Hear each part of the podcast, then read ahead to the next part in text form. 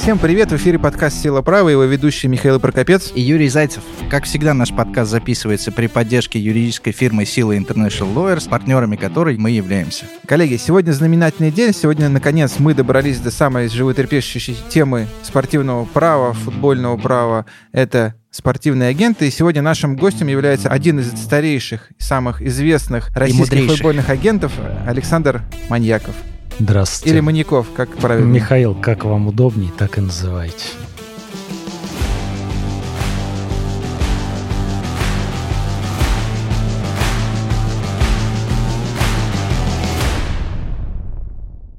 Саш, можно мы будем на «ты» с тобой? Конечно. Сто лет друг друга Сто знаем. лет друг друга знаем. Саш, ну раз мы уже коснулись темы твоей фамилии, скажи, помогает она или мешает скорее в работе? Потому что фамилия необычная, извини, конечно, но мы не могли обойти этот вопрос. Слушатели просто бы не простили, если бы мы не задали этот вопрос. Когда мама говорит, с кем ты идешь встречаться, мой юный футболист, э, он говорит, я с Маньяковым иду встречаться. Но на самом деле никакой проблемы в этом нет. Но всегда вызывает улыбку моя фамилия, особенно в аэропорт, когда приезжаешь, проходишь паспортный контроль, в основном там девочки сидят на паспортном контроле и начинают так, знаешь, мило улыбаться. Я говорю, ну что вы улыбаетесь, зато моя жена довольна. Хорошо. И, ну, никак не влияет, просто, да, фамилия такая Но достаточно зато редкая. запоминают все, мне кажется. Да, вот э, в Если этом... был Иванов или Смирнов, Или Сидоров. да, мог бы и не запомнить. Нет, здесь только в плюс. Окей. Коллеги, перед началом нашей традиционной рубрики «Новости» я хотел бы сказать пару слов, да, хотел бы поблагодарить еще раз всех, кто слушает наш подкаст, тех, кто ставит отметки, комментарии. Мы, если честно, получили огромное количество позитивных отзывов, да, и я призываю вас делать это и впредь, также высказывать конструктивную критику. Хотя критиковать вас не за что, вы просто молодцы. Вы настоящая сила. Сила Спасибо. права. Спасибо, Саш. Так, ну что, перейдем к новостям. И первая новость у нас сегодня о суде Ливерпуля с производителем спортивной экипировки New Balance. Напомню, что действующий контракт Ливерпуля с New Balance истекает в мае 2020 года, и Ливерпуль начал искать уже нового поставщика, и в частности вступил в переговоры с Nike. Nike предложил Ливерпулю 30 миллионов фунтов за сезон и 20% роялти, что в принципе достаточно большая сумма по рынку. Кроме Обычно 5-7, да, процентов? да, и кроме того, были предусмотрены определенные бонусы за победу в Лиге чемпионов и английской премьер-лиги. Но выяснилась одна небольшая юридическая деталь, что у New Balance в контракте с Ливерпулем было предусмотрено преимущественное право. То есть, если Ливерпуль получает любое предложение, New Balance его повторяет, то Ливерпуль обязан заключить контракт с New Balance. New Balance, естественно, повторил контракт, но Ливерпуль все равно выбрал Nike, потому что посчитал, что с коммерческой точки зрения контракт Nike выгодней из-за того, что у Nike большее количество магазинов. То есть Nike был готов разместить форму Ливерпуля в 6 тысячах магазинов против 3 тысяч магазинов у New Balance. Понятно, что когда ты продаешь в 6 тысячах, у тебя будет больше продаж, будет больше роялти. Соответственно, New Balance не согласился с этим и начал судиться с Ливерпулем.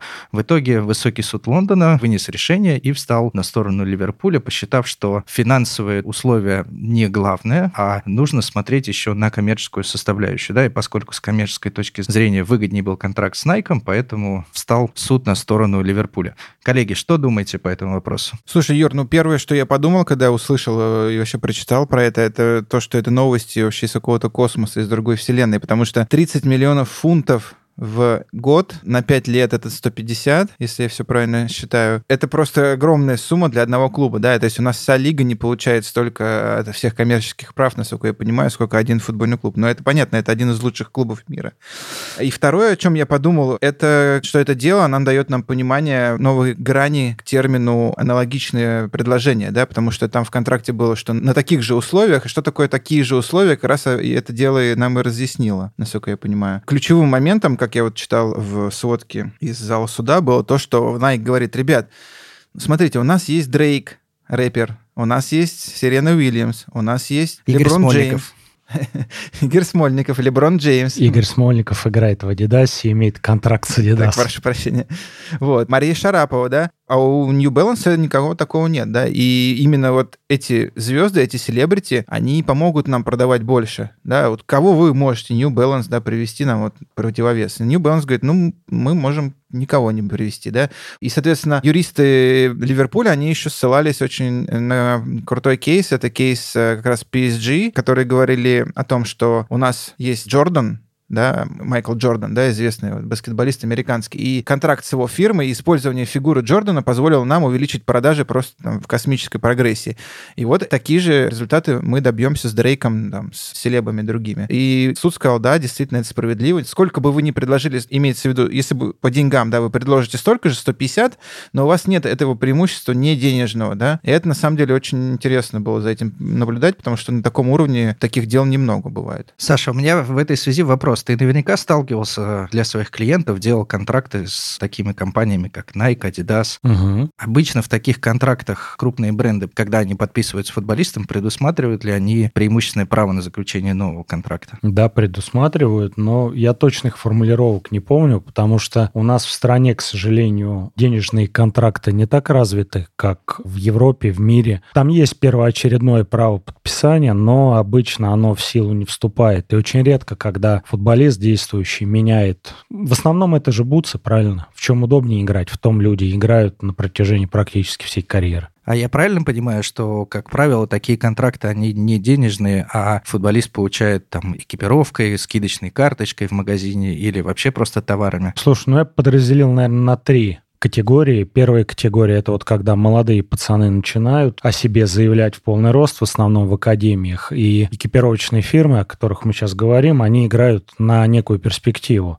Там помощь чисто бутсами, плюс к этому есть какие-то, скажем так, вещевые моменты. Это вот на определенную сумму ты можешь в год затариться вещами. Вторая категория... Бартер такой тип. Ну да. Вторая категория — это как раз, когда у тебя уже подписан договор, и ты помимо обуви получаешь еще некие ништяки в виде также одежды, но это уже написано на бумаге. И третья категория — это вот так называемая категория наших топов футболистов, которых помимо всего того, что мы перечислили, еще и денежные выплаты. То есть помимо того, что ты можешь там вещами прибарахлиться, если uh-huh, можно так uh-huh. сказать, тебе еще и денежку платят. Ну, то есть, возвращаясь, да, к Ливерпулю, его 150 миллионам, у нас все-таки более развиты бартерные схемы. Слушай, ну и на том спасибо.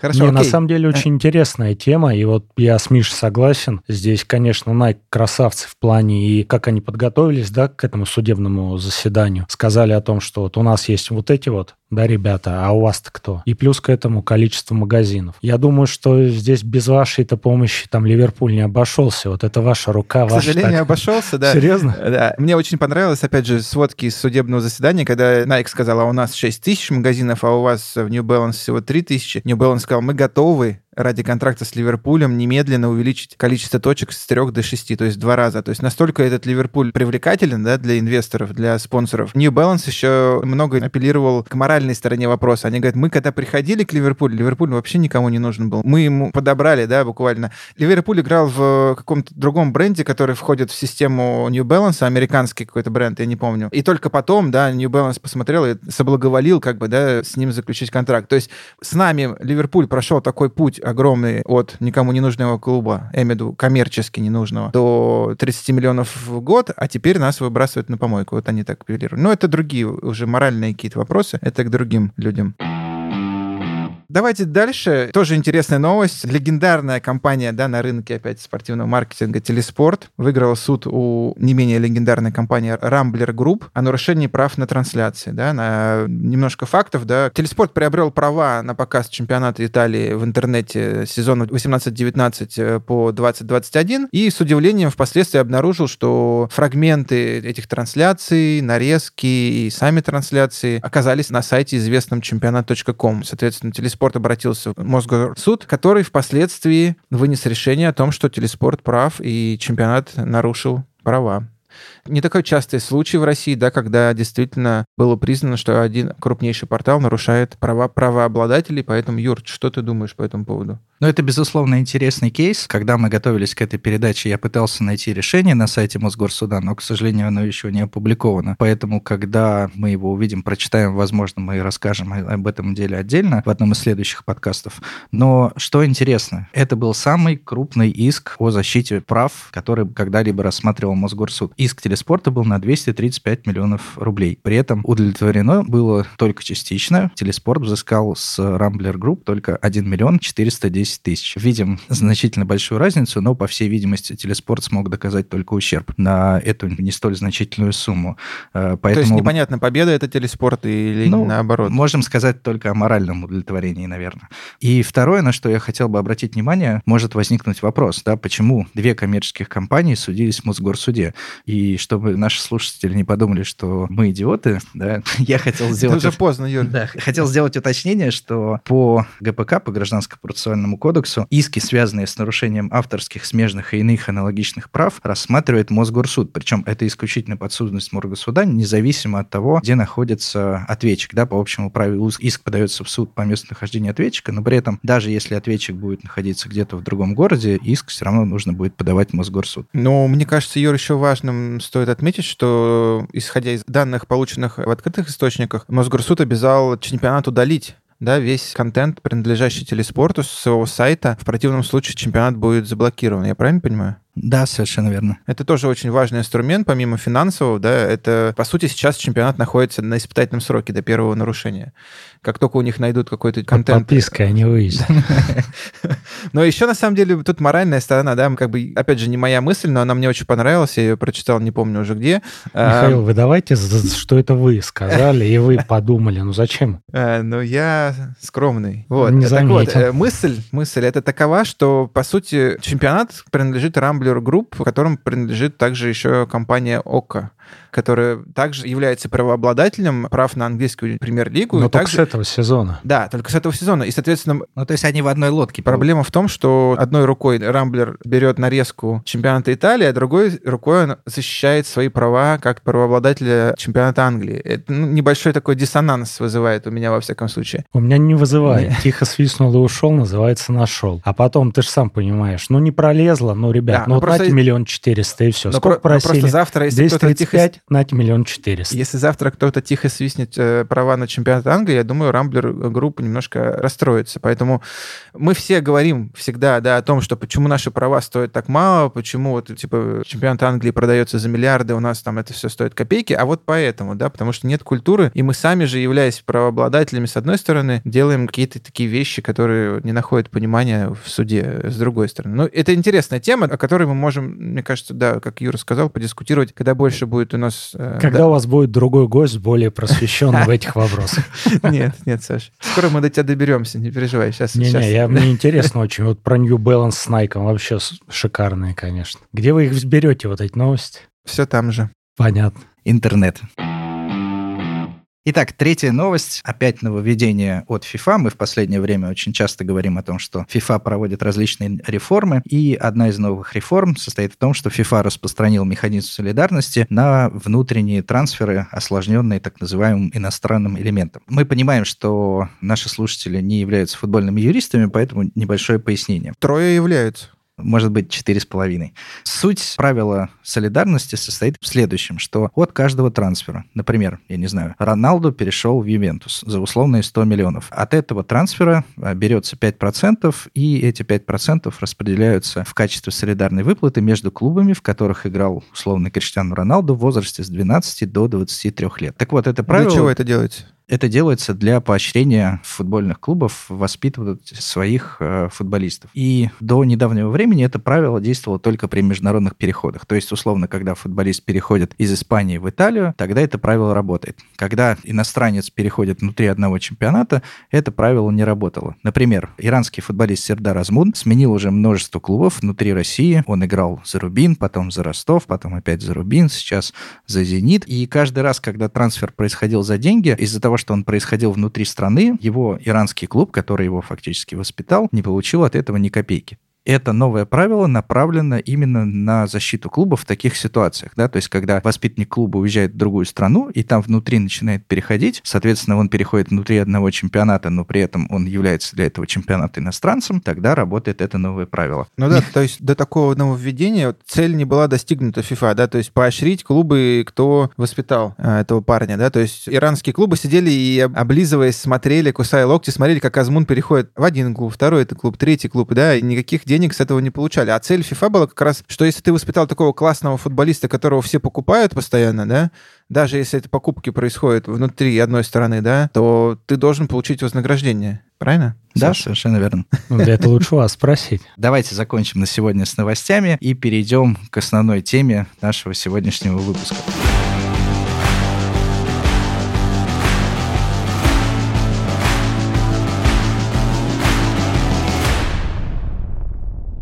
Напомним, да, что у нас э, в гостях Александр Маньяков, известный футбольный агент, один из старейших футбольных агентов, который работает на нынешнем рынке. Саша немножко удивился слово «старейших». Я имел в виду не по возрасту, а именно по стажу работы, да, потому что я еще помню Александра, когда... Вот таким. Голубоглазого. Да, когда мы с Михаилом еще были молодыми работниками Российского футбольного союза. Ну что ж скрывать, я вырос у вас на руках. Саш, да. Или мы выросли у тебя на глазах.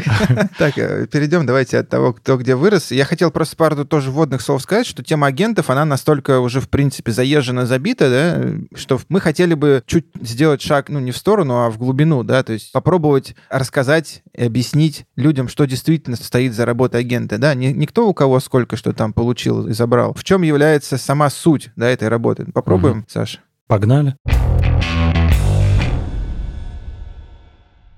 Давай, может быть, для начала ты нам расскажешь пару слов о именах своих клиентов, да, самых каких-то там знаковых, да, просто чтобы люди представляли о том, кто сидит перед нами, да. Мы понимаем, что есть люди, которые достаточно подробно следят за вашими клиентами, но многие, я думаю, что не знают. На самом деле, каждый, кто работает с нашим агентством, для нас очень важен и горячо любим. Ну а если говорить по поводу того, кто где играет, в каких клубах, ну, наверное, стоит в первых рядах сказать о тех ребятах, которые представляют клуб премьер-лиги. Это Игорь Смольников, футбольный клуб «Зенит», это Евгений Чернов, футбольный клуб «Ростов». Ну, достаточно много ребят у нас, которые играют в ФНЛ, в молодежных командах. И надеюсь, что будет еще больше игроков в премьер-лиге. А расскажи буквально два слова о своем агентстве, да, потому что ты сказал у нас в агентстве, и я думаю, что возникнет логичный вопрос, что это за агентство, как оно называется, кто, может быть, там является сотрудниками агентства. Называется агентство Follow Me Sport Agency, что в переводе с английского, да, обозначает «следуй за мной, follow me».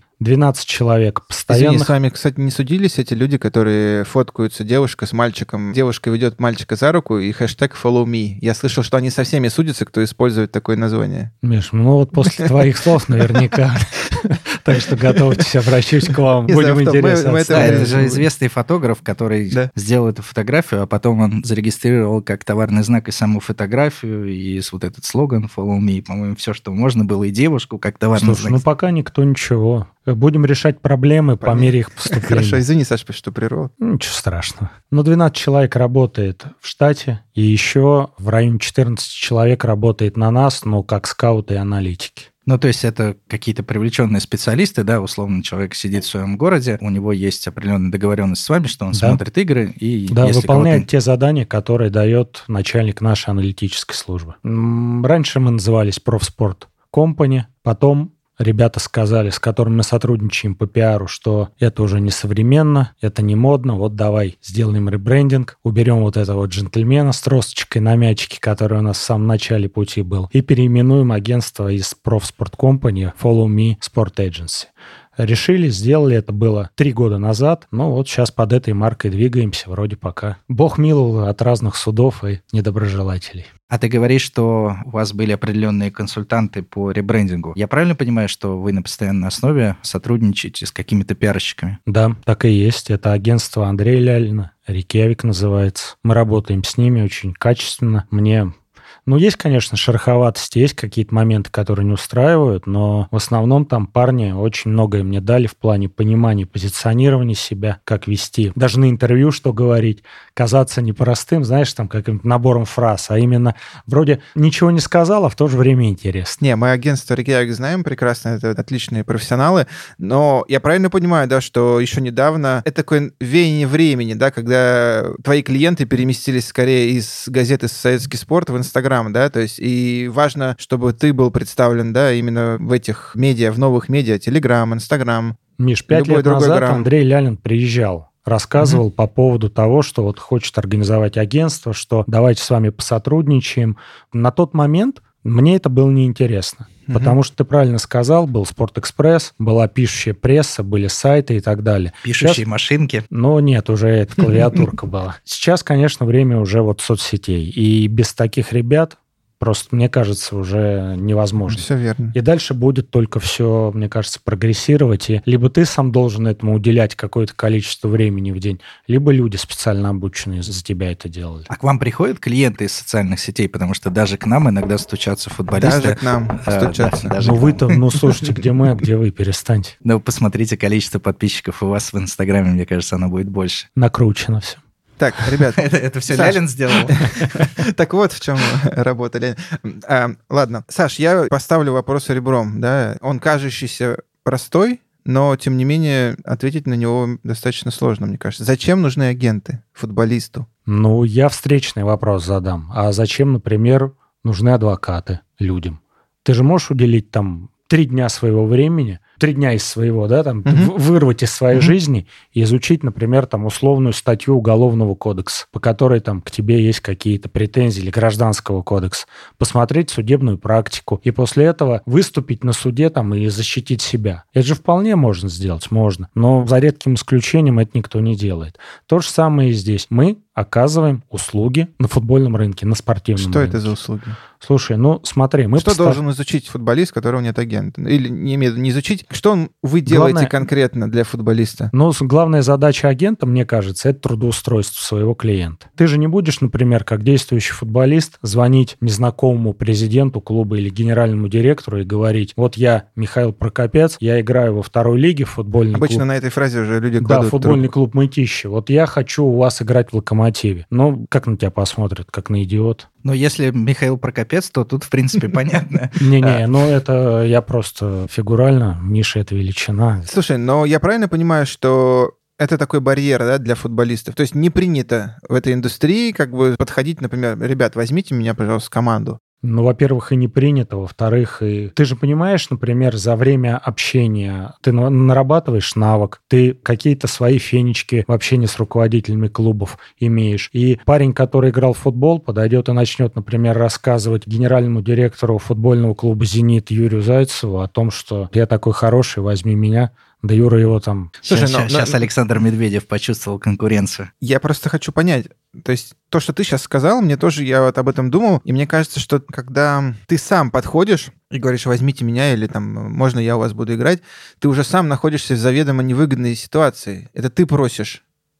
Да, и тебе проще уже либо отказать, либо проще дать условия, которые будут не такими привлекательными для тебя, потому что ты как бы попросил, да, значит, тебе это надо, и футбольный клуб уже будет думать, ага, ну этот парень, значит, он в нужде, он хочет к нам, и мы, значит, ему дадим не 100 рублей, там, а 50 рублей. Правильно понимаю? Есть такая Слушай, ну я Ситуация. вообще очень редко сталкивался, когда футболист сам себя кому-то предлагает. Есть такое. Там, Мгм. например, кто-то с кем-то играл. И сейчас этот футболист, например, работает спортивным директором какого-то клуба. И по старой дружбе там футболист набирает и говорит, вот, Васильевич. пом- да, слышь, вот, давай, бери меня. Он говорит, ну, блин, хорошо, позвони завтра. И Слушай, все а- на этом а- заканчивается. А я постоянно сталкиваюсь с тем, что мне в Facebook присылают сообщения разные ребята э, Чёрные. такого характера. Hello, I am talented player from Ghana. Вот мое CV. Пожалуйста, только заплати мне за визу. Я приеду в Россию и покажу, что я самый лучший футболист. Понятно, что это шутка, да? Но в целом есть такие футболисты, которые все-таки Юр, ну- ну извини, ну- сами себе... да, э, постоянно. Ну, ну, у тебя к ним отношение сразу. Свое отношение вспомню к этим ребятам. Блин, Ну, ребят, что вы мне это.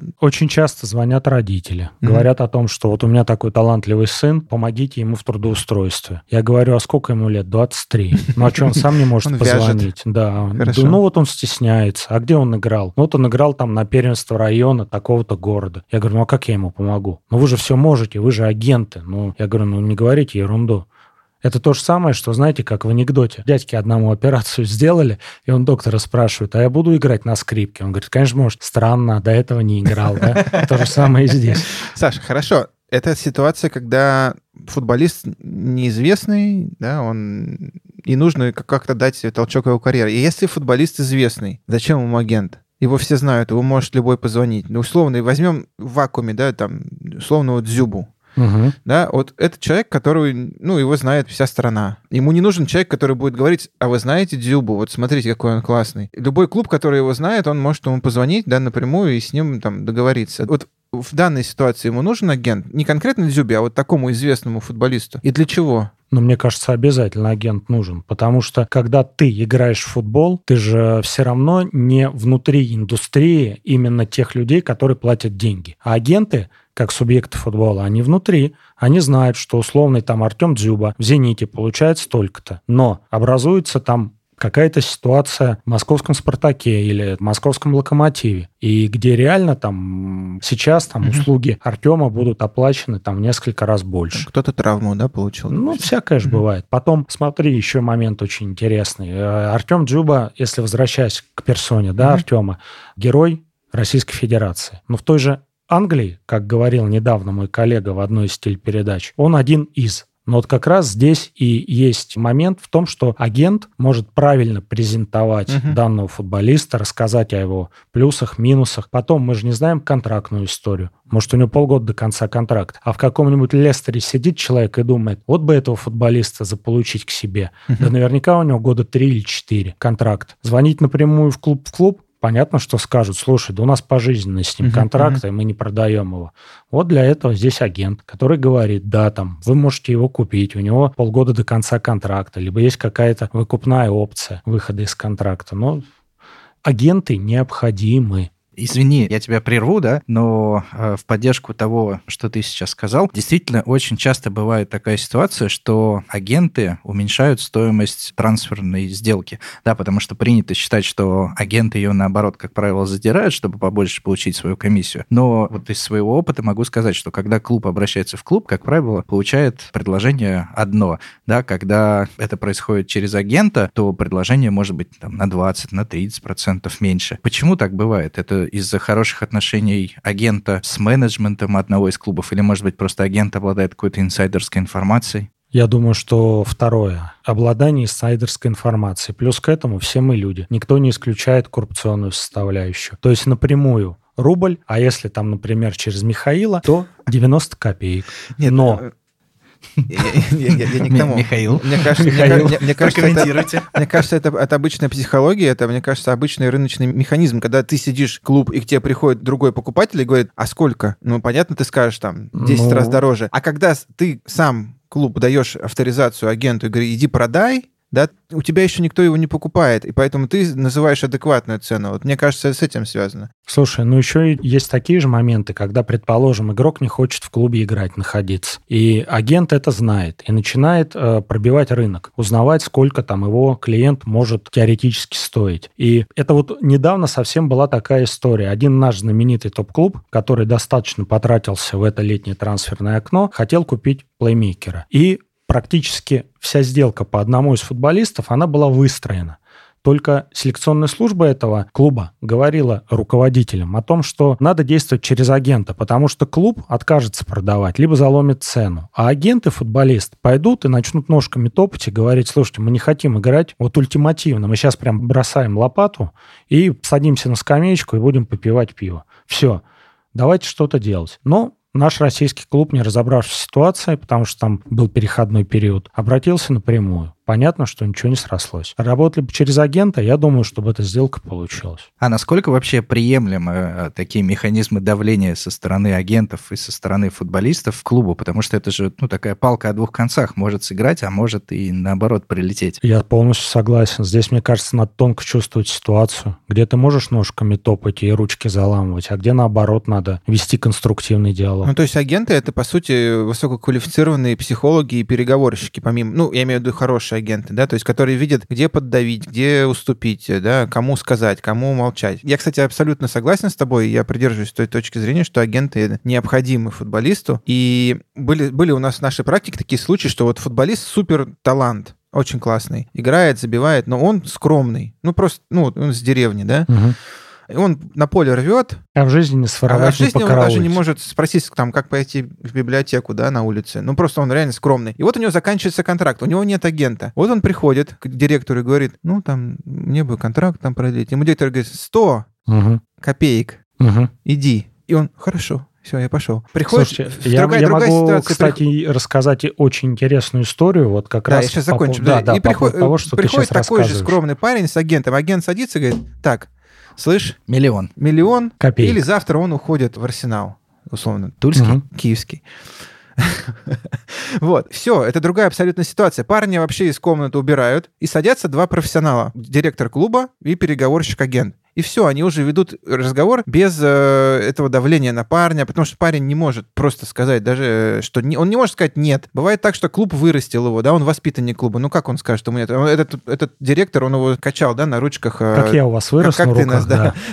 Вот. И, соответственно, это все влияет на переговоры, да. И тут приходит нейтральный человек, который директора вообще никогда в глаза не видел, первый раз его видит, говорит, так, слушай, это топ-футболист, у нас есть 10 предложений, сюда деньги. Да, и выигрывает от этого футболист, да. Какой И бы он не супер- только футболист, ребят, супер и крутой. клуб. И не только агент, его Все выиграют. семья, родители. Это же тоже очень Ты важно. хотел историю рассказать. Историю рассказываю. У меня есть близкий друг, Вадим Евсеев, да, главный тренер футбольного клуба Мой Уфа. кумир. Я всегда болел за Локомотив из-за Евсеева. И э, когда у него заканчивался контракт с футбольным клубом «Локомотив», агента у него на тот момент не было. Я еще был юн, вот, и не занимался этой прекрасной деятельностью. И он пришел к президенту клуба, к Филатову.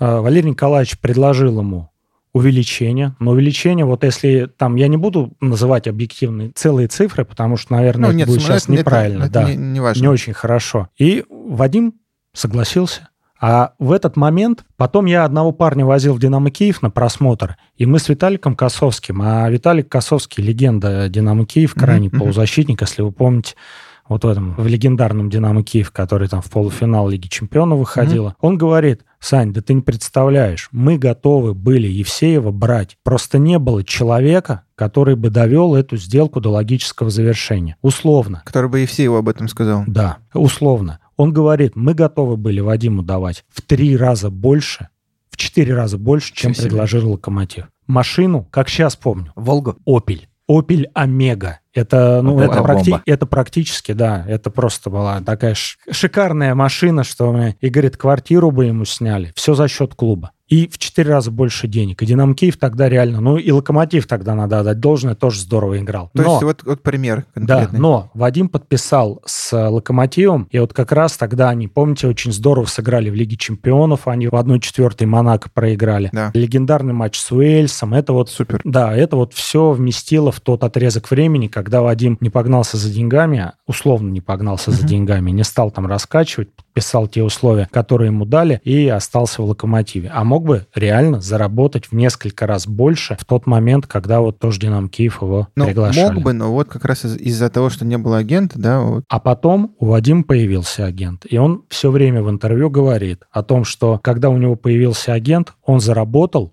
наверное, в Раменском Сатурне столько же, сколько до этого за всю карьеру. Мне, как уроженцу Раменского, наверное, очень приятно за Сатурна и за Вадима и Евсеева. за, за которого я как раз болел.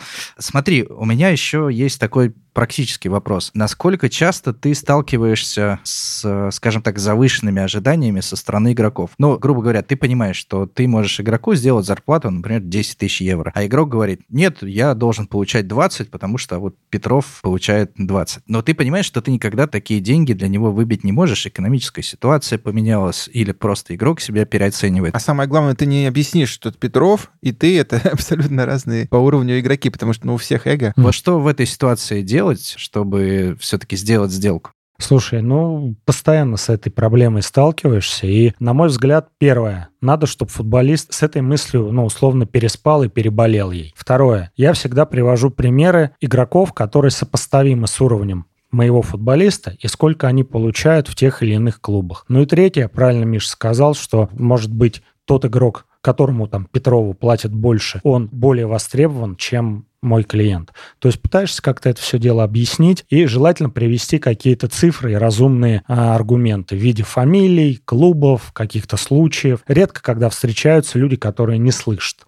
В основном они это в себя впитывают, с этим переживут пару дней и приходим к какому-то знаменателю. Родственники часто становятся проблемой в переговорах. Жены, родители и так далее. Слушайте, да, вот это, конечно, жены футболистов и родители молодых игроков. Слушай, ну родители всегда тем думают, более- что, что у них дети Месси. Э? Слушай, Как а минимум. знаешь, самая главная проблема в чем? В том, что многие папы в своих детях как бы самовыражаются. Если ты ни хрена, у тебя там карьера не сложилась, либо ты не заиграл, елки-палки, так почему там твой сын-то должен быть там лучше тебя? Но если у него складывается, благодари Бога, ну будь Дети рядом. лучшая версия нас.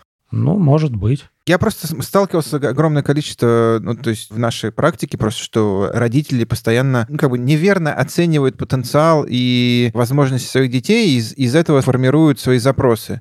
И я, насколько понимаю, а- и агенты, все, кто с нами работает, да, они все плачутся от того, что там папа приходит или мама и говорят, слушай, это все там Спартак московский, это не уровень наш, нам давайте там Реал, да, и как ты с этим борешься, да? То есть я, насколько знаю, многие пытаются родители отодвинуть, да, там, или, ну, в хорошем смысле, да, понятно, что ты маму не отодвинешь, это ее сын. Ну, вот как с этим У нас быть? буквально год назад была такая ситуация, и мы отказались от сотрудничества с двумя э, ребятами.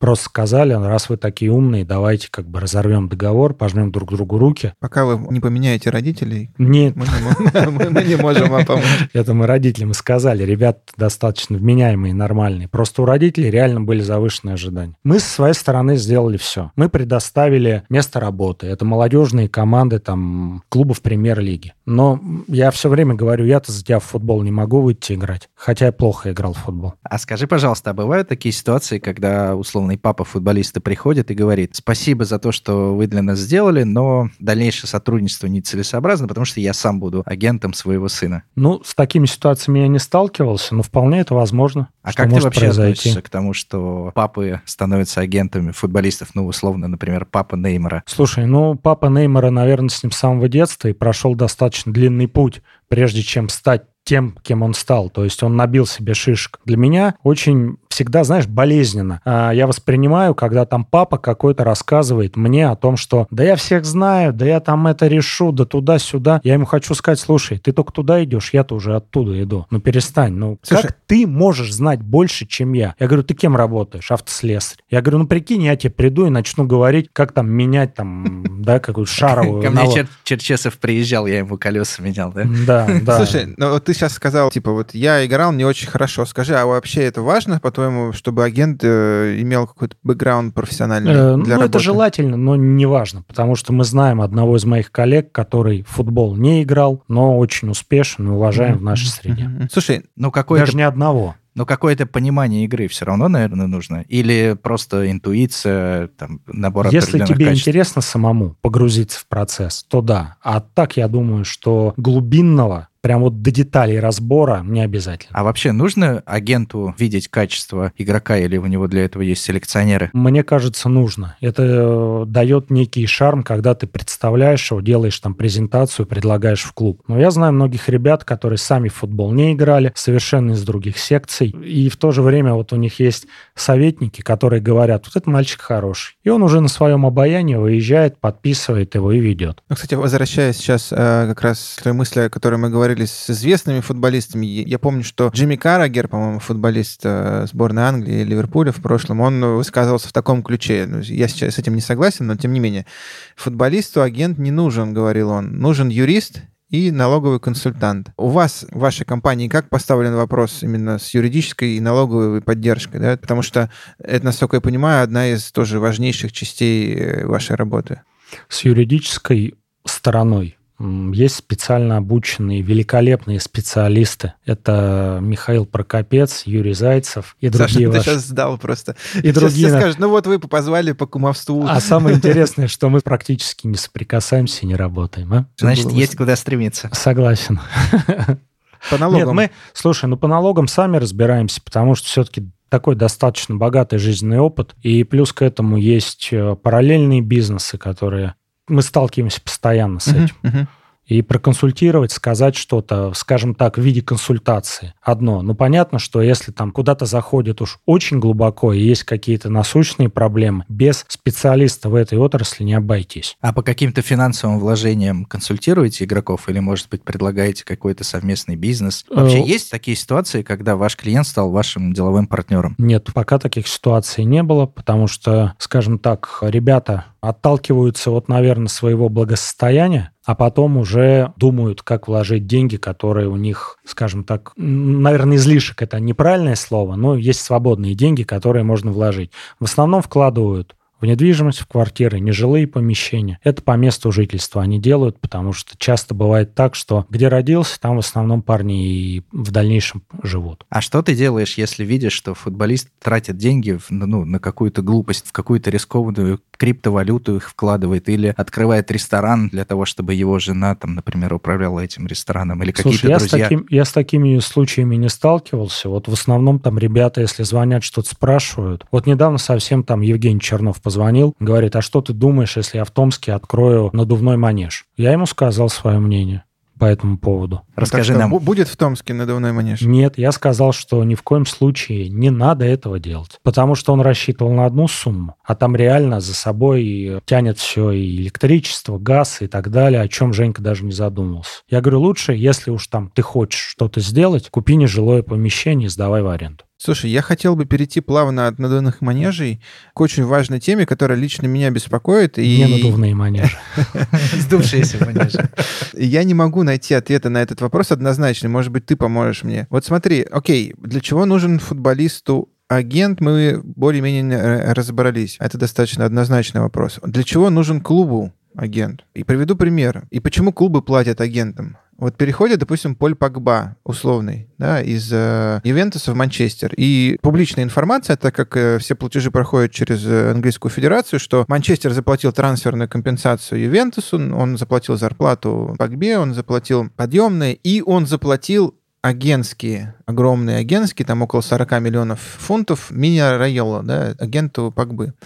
Вопрос. Если Райола является агентом Погбы, то за что ему платит Манчестер? Миш, ну я думаю, что есть какие-то скрытые моменты, которые мы с вами не знаем. Наверняка там Райола провел какие-то переговоры очень сложные с тем же Манчестером и Ювентусом. Наверняка цену сбил, вот о чем мы говорили совсем с вами недавно. Если это вот ухо режет, я согласен, когда вот 40 Мне- за меня не что? сумма даже режет, мне сам факт. Сам факт. Но наверняка что-то было. Потом, наверняка было то, что Погба был интересен не только Манчестеру, но и другим клубам. Это может быть некая плата за лояльность. Такое может быть, что вот вопрос, ты помог вопрос твоя привести- лояльность, она оценивается деньгами или она оценивается тем, где лучше твоему клиенту? Вот меня больше всего напрягает момент то, что так как твой клиент футболист, ты должен выбрать ему его место работы, Манчестер, там, э, Реал или Ювентус, исходя из его интересов, а не исходя из того, сколько клуб тебе Слушай, заплатит. ну, я думаю, что те клубы, которые интересовались э, полем Погба, скажем так, примерно, примерно по инфраструктуре, по возможностям, по финансам, примерно в одной весовой категории. И здесь как раз выходит на первый план интересы клиента.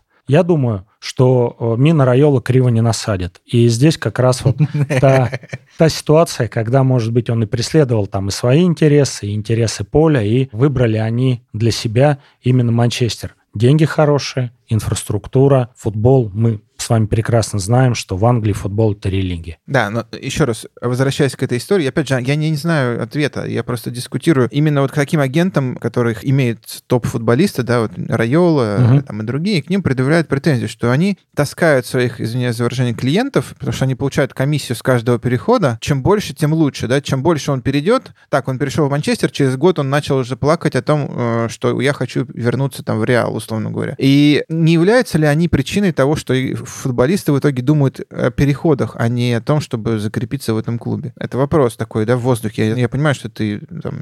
ну, Нет, почему? Я готов ответить на него. И второе, второй вопрос. А я первый забыл. Давай, давай. Я первый просто Второй, сейчас из второй, головы второй, вылетел. не являются ли вот эти комиссионные от клубов агентом причиной того, что футболисты переходят постоянно из клуба в клуб и, по сути, шантажируют свои клубы? Вот что ты сделаешь с футболистом стоимостью 100 миллионов евро, которого ты купил? Ну ты что, посадишь его на лавку, и которому ты платишь там 30 миллионов в месяц? Слушай, э, ну это проблема клуба, это не проблема агента. Я отстаиваю интересы своего клиента. Если, например, у меня завтра будет более выгодное финансовое предложение для моего клиента, и клиент мой захочет уйти из Манчестера в условный Реал, я приложу все силы. Вот я вопрос, для представляю клиента интерес. или для, для тебя как агента? Слушай, ну я думаю, что когда у тебя клиент стоит 100 миллионов евро, ты тоже будешь не обижен при переходе. И вопрос, вот еще раз, который меня опять же мучает в этой ситуации.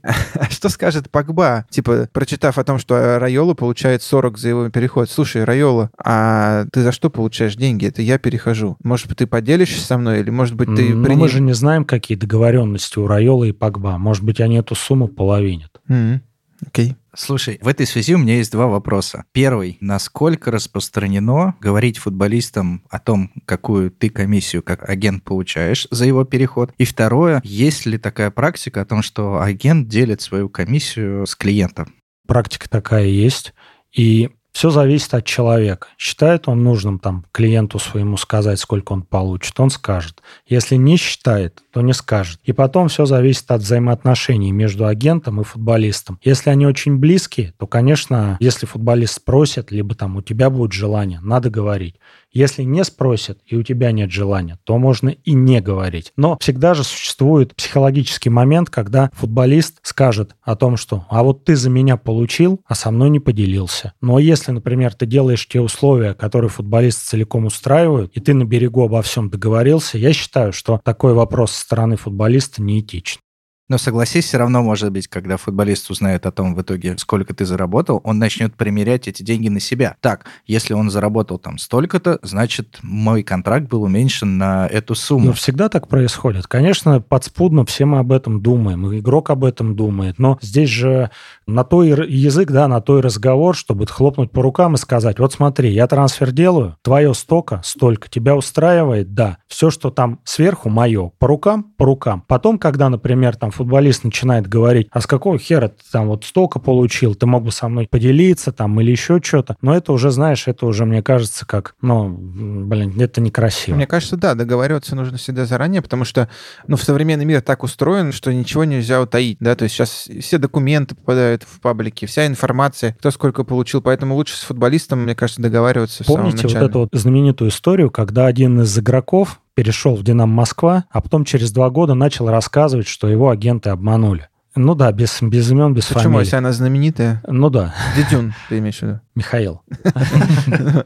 И э, у меня брали комментарии по этому вопросу. Я тогда сказал, я поддержал ребят. Я сказал, слушай, ты два, два года молчал, а сейчас почему-то чем-то ты выражаешь какое-то недовольство. Ну согласитесь, это не по-мужски, это не очень красиво. Но мы, собственно говоря, в том споре представляли интересы агентов, поэтому нам, наверное, неэтично это комментировать. Но да, у нас была определенная позиция, которая позволила в итоге добиться нужного результата для клиентов. Вот в ком в ком вас вообще никогда не сомневался. А, слушай, и- Сила права. А, Сила права. В этой связи хотел поделиться с вами мыслью, да, может быть, это странно Не будет звучать от юриста, но вот мое личное мнение в том, что контракты в отношениях между агентами и футболистами, безусловно, важны, но все равно на первую, скажем так, на главную роль выходит доверие. Да, если между агентом и футболистом нет доверия и нет нормальных человеческих отношений, то никакой контракт не спасет такие, такое взаимодействие. Полностью согласен. Но бывают очень интересные, знаешь, такие моменты. Один футболист мне рассказывал историю. Говорит, вот есть нелицензированные агенты, да, жучки, как называют их в Российском футбольном союзе. Паучки. До этого- Или функционеры. Да. Говорит, целый помогал перейти из одного клуба в другой. Все нормально. Устроили условия, перешел, играет, контракт подходит к концу. Говорит, вот его не было целый год. Он не звонил, не писал. Я его никогда больше не видел. Блядь, говорит, как вот чувствует. Всплывает и говорит, а у меня для тебя есть вот еще один вариант. И он говорит, я знаю, что он меня обманет. Знаю, что там я мог бы получить больше. Ну, черт побери, он мне приносит вариант, условно, а ты не приносишь. Слушай, но есть агенты, насколько я понимаю, которые... Два типа агентов. Одни, которые с рождения с этим футболистом нянчатся, покупают ему бутсы, там, разговаривают с родителями, с женой там, и так далее. А есть агенты, которые делают сделки. Типа, у нас есть клиент, у которого нет ни одного клиента, футболиста, Мгм. агент. но он делает кучу сделок. То есть он знает спортивных директоров, он видит футболиста, он может его даже никогда не видеть вживую, он даже футболист никогда о нем знать не знает. Но он знает условия, он знает, кому нужно, как ты сказал все правильно. Информация — это деньги. Информация — это единственная ценность сейчас у нас в современном мире. Ты знаешь информацию, кому нужен такой игрок, и где такой игрок есть, и по какой цене. И он просто сводит их. Можно называть их жучки, а можно называть их, э, не знаю, люди, которые делают сделки. Можно говорить волки, а можно говорить санитары леса. Волки говорить нельзя. Волки. Смотри, у меня есть еще один такой вопрос из моральной плоскости. Насколько в среде агентов является этичным подходить к клиенту другого агента? Ну и вообще переманивать друг у друга клиентов? Слушай, ну это сплошь и рядом. Здесь Ну, и- человек, но человек ли человеку этичным? волк. С моей точки зрения, не Homo является homini этичным. lupus est. Прекрасно. Кто сказал? А Михаил Прокопец. Я имею в виду, что ты говоришь, что это сплошь и рядом, Да. но этично ли это? С моей точки зрения, неэтично. Но, например, это я вам сейчас говорю, да, но не значит, что я там когда-то не пытался Честно? это де- делать. Да, тоже бывают такие случаи. Примеров не приведу, потому что не помню. Но и в то же время у меня не получается это делать. То есть я там немножко из другого теста, и как-то у меня не выходит отжимать игроков. Слушай, ну бывает же такое, что ты видишь, что игрок талантливый, ты бы мог ему найти применение, а у него объективно слабый агент. Ну, потому что на рынке бывают разные, да, есть агенты, которые там, условно, начинающие, у них нет никаких связей, он не может ничего дать своему Ну вот там клиенту. детский тренер, там, Васильевич, он привез его, он его воспитал, а дальше он никого не знает в индустрии, а парень с ним просто потому что, ну, да, обязательство, потому что он с моральное обязательство, да. И вот он сидит, и с этим агентом он никуда не перейдет. Что делать? Слушай, ну, пытались находить общий язык с этими Васильичами.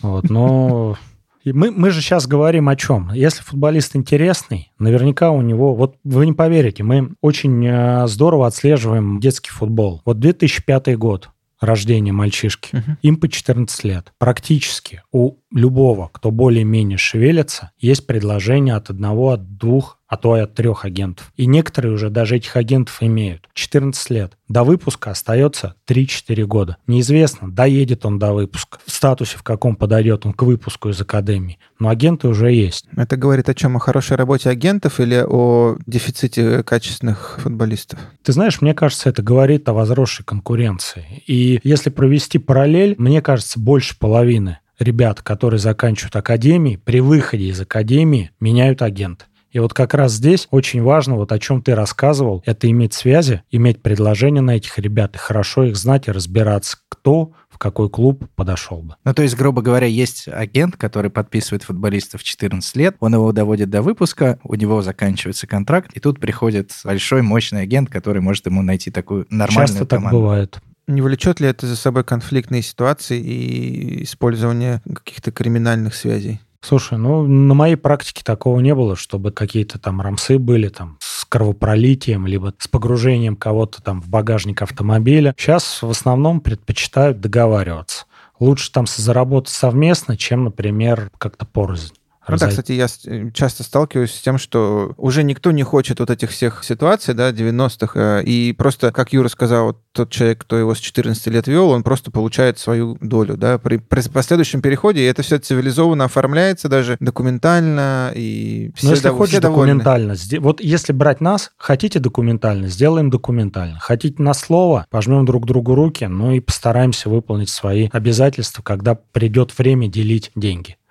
Ну вот вы правильно сказали, что вот, например, там есть слабые агенты, да, которые там понятно, что парень не вырастет. Но ребята варятся в своей тусовке, и они же реально видят, кто что-то может, кто что-то не может. И сами уже, когда понимают, что тот человек, который был рядом, например, не сделает дальше для него каких-то интересных там вариантов, благ не принесет, тогда они просто сами говорят о том, что давай расстанемся там, или я хочу работать с тобой, но реши вопрос с этим. То есть делают выбор в пользу, скажем, где лучше, где глубже. А твои клиенты часто выступают источником приведения новых клиентов? Ну, футболисты же, они между собой общаются, и бывает такое, что приходит там друг твоего клиента, потому что они между собой говорили, и да, тот сказал, бывает, какой крутой конечно, агент. да, да. Мы поговорили о том, для чего нужен агент футболисту, для чего нужен агент клубу. Ну, теперь логично спросить, нужен ли агент тренеру, и если нужен, то для чего? Тренер такой же субъект футбола, как и футболист. Конечно, нужен. Опять же, тренер – человек, который находится по одну сторону баррикады, если можно так выразиться. Агент – это тот, который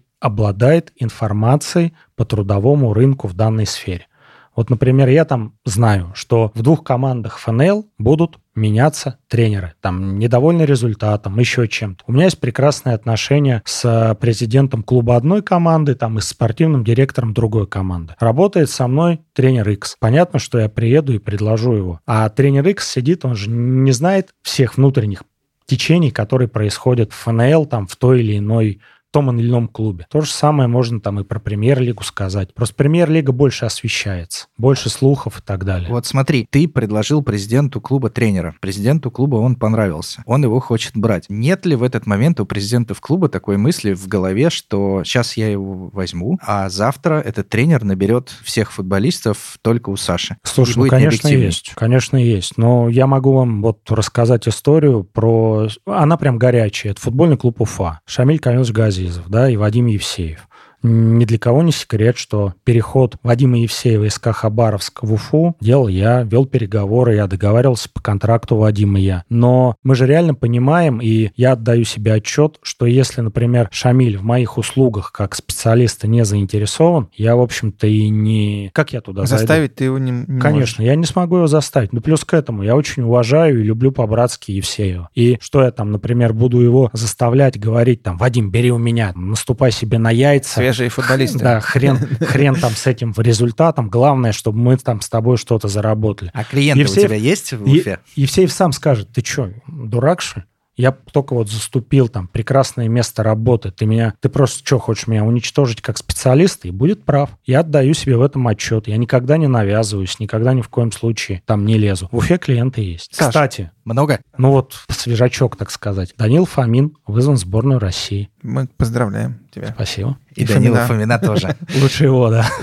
Саш, еще буквально, да, такой момент, о котором мы хотели поговорить. FIFA или FIFA да, как мы уже выяснили в прошлой программе. А, а как правильно? В России FIFA, наверное, лучше говорить. А в мире? А ты, в мире не слушал, FIFA. ты не слушал нашу программу? Слушал, почему? УЕФА и FIFA. Смотри, FIFA никак не может определиться, что делать с вами, с агентами, да, то есть, если ты помнишь, что сначала FIFA выдавала лицензии, потом оно передало это право национальным федерациям, потом оно в 2015 году вообще решило запретить, да, институт агентов, ну как запретить, убрать его за пределы футбольной семьи. Сейчас, по прошествии почти пяти лет, FIFA говорит, говорит, ребят, а давайте футбольных агентов обратно позовем, без них как-то скучно и вообще давайте обратно футбольную семью. Что ты считаешь, какое решение правильное, да, чтобы агенты были субъектами футбола, чтобы агенты были обычными предпринимателями, как, не знаю, там, агентство недвижимости или хедхантеры? Мешает ли тебе работать или мешало? Сейчас у вас есть лицензия вашего агентства, насколько я понимаю, РФС, но какое-то время, да, это было все, все правила были гибкие, да, то есть никто не понимал, что будет завтра, по каким регламентам мы живем, как защищать свои права. ФИФА права или нет в том, что возвращает агентов в футбольную семью? Более чем уверен, что надо возвращать агентов в семью, потому что лучше жить в регламентированной, да, в семье в регламентированных условиях, чем, например, там поддаваться какой-то анархии. Это мое глубокое убеждение,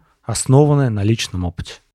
Но, извини, продолжу, но FIFA говорит, хорошо, возвращайтесь, но у нас есть ряд правил. И самое жесткое правило, которое обсуждается, и когда FIFA это объявила, все сказали, ребят, ну вы что, с ума сошли? Они говорят, максимальная комиссия агентская, она будет равняться 3%.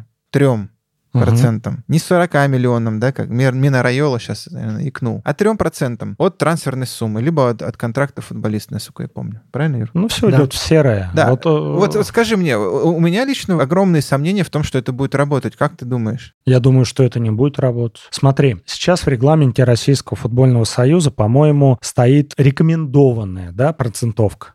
Ну, ра- раньше так было, а потом, когда ввели эти лицензии категории PRO, то 10% максимальной, максимальная сумма 10% осталась только для отношений агент-футболист, для комиссии от клубов на данный момент нет ограничений. Ну, вы же знаете, что вы, вы же с этим тоже сталкивались, когда там некоторые агенты там и 20, и 30% берут да? с зарплаты Они могут брать сколько угодно. Да. да. То же самое и здесь. Введи 3%, но есть понятийные договоренности. Если там футболист и агент заинтересованы в друг друга, я скажу, слушай, я вот хочу 15 с твоей зарплаты, потому что там мне клуб клуб не выплатил комиссионный, а ты получил хорошие подъемные, и ты получил хорошую зарплату, больше, чем ты ожидал. Давай вот 15%. Мне футболист скажет, конечно, давай, Или вопросов клубы. никаких нет. Два клуба хотят одного да? футболиста, и они оба могу, могут заплатить вот о чем 3%. мы говорили. Минрайола Манчестер и там Реал, да, за И что он скажет, окей, 3% мне нормально? Ну, я знаю, что Мина Райола скажет.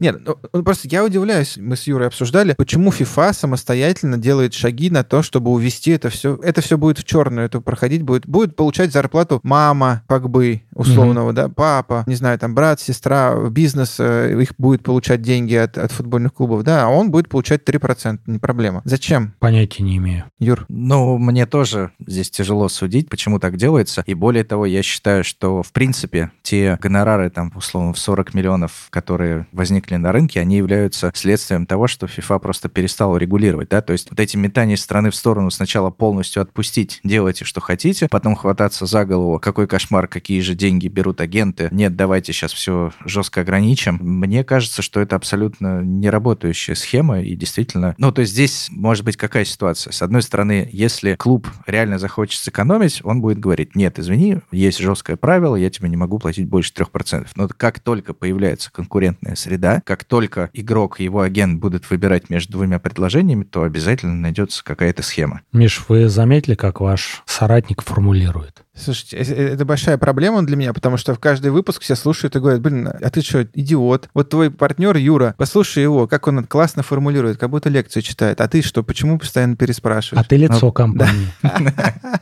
Да. Придется мне Поэтому я очень бледно выгляжу на фоне Юры, к сожалению, поэтому... Сейчас Миша побледнел. Побледнел.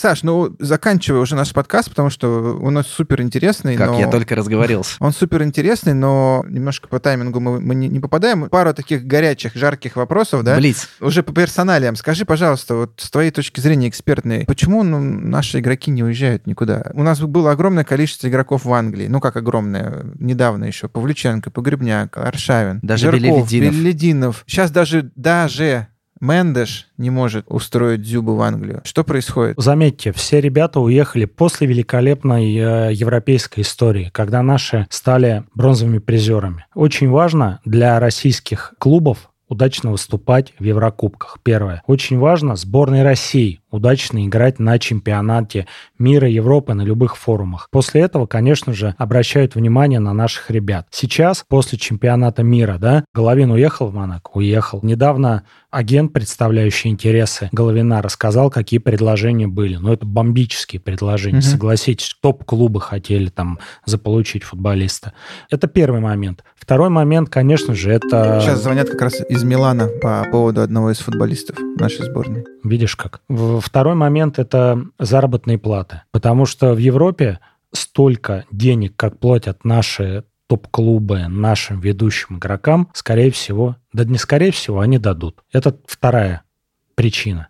И третья причина – это само желание ребят ехать или не ехать. Я знаю истории, когда по двум футболистам, топовым футболистам э, российского чемпионата было предложение из Англии на одного игрока из Вестхэма, на другого из Ньюкасла, но парни сказали о том, что мы не поедем, потому что думаем, что Англия – это не наш профиль. Вот если бы была Италия или Испания, то да, в Англию нет. Это вот реальная история, которая была полтора года назад. Твои клиенты э, получают предложения из-за рубежа? Такой вопрос. Слушай, Ребром. Скажем так, мы работаем в этом направлении, так, чтобы сами клубы позвонили и сказали, вот мы хотим того-то, того-то. Вот была интересная история по Евгению Чернову, из МЛС звонили, но очень скромная. Это до его великолепного сейва или после? Э, это до, значительно до. Вот. Но какие-то финансовые условия, ну уж очень скромные угу. предлагали. У нас в первой лиге такие деньги платят. А скажи, пожалуйста, российский футбол с точки зрения экономики сейчас на подъеме? Потому что если посмотреть на последнее трансферное окно, то были какие-то просто сумасшедшие сделки. И, но если ты заметил, эти сумасшедшие сделки были там у трех клубов. Все остальное было достаточно все скромно. То есть у нас на самом деле многие мне жалуются, агенты, что очень трудно предлагать игроков из-за рубежа в Россию, потому что у нас есть пять клубов, которые могут платить 10 миллионов евро. Да, Спартак, Локомотив, Зенит, Краснодар, да, ну и недавно еще это был ЦСКА, ну тот же Влашич, да. Угу. И все остальные клубы, которые могут платить ноль за трансфер. Ну не ноль, но ну, значительно меньше. Ближе, так ближе есть. к нулю. И, так и, и, и, соответственно, ты можешь предложить либо супер топ футболистов, типа Малькома, либо ты должен предлагать бесплатных футболистов, да, это другой уже уровень. А все хотят одновременно и качественных, и чтобы они были А все хотят и рыбку съесть, и аквариум выпить. На этой оптимистической ноте, А можно на этом вопрос? афоризме, а? Вопрос. Да. Нужно. Вот, да, у меня так вот э, есть к вам предложение. Я так понимаю, что часто бывает, что, вот, например, Юр, ты приходишь куда-то в общество, в компанию, в футбольную, да, там, юридическую, и часто путают, говорят, вот он какой Михаил Прокопец. А тебя бывает или У нет? нас, ща- у нас был такой случай, когда нас называли Юрий Прокопец. А вот я вам- это такой совмещенный персонаж. А вот э, я вам предлагаю, знаете, что сделать? Там, например, визитные карточки. Вот Юрий, например, сделать, например, Юрий Зайцев Прокопец. А тебе там Михаил Прокопец Зайцев. Мне кажется, это добавит немножко аристократичности в ваш образ, да, и в то же время и подумают, что И- мы и сделает геи нашей и заключили брак. не будем об этом. Окей, Саш, спасибо тебе большое, что ты пришел. Это, мне кажется, был супер интересный разговор, без купюр. Купюры будут после эфира. Спасибо, что пригласили. Спасибо, Всегда Саша. приятно с вами общаться, потому что считаю, что вы действительно лучшие на постсоветском пространстве в своей сфере. Это искренне, хоть мы с вами и не сотрудничаем, но часто звоню просто поболтать. И мне всегда это очень приятно, и ну, вы большие молодцы. Спасибо за приглашение. Спасибо, Саша. Спасибо, что пришел. Это я вам не льщу, это вот от сердца. Спасибо всем. Друзья, подписывайтесь на наш подкаст, комментируйте, критикуйте, высказывайте предложения, присылайте имейлы. Мы будем очень рады любым идеям, потому что мы в этом деле новички, и нам нужна ваша помощь. Спасибо и до новых встреч. И, пожалуйста, оставляйте комментарии. Пока. До свидания.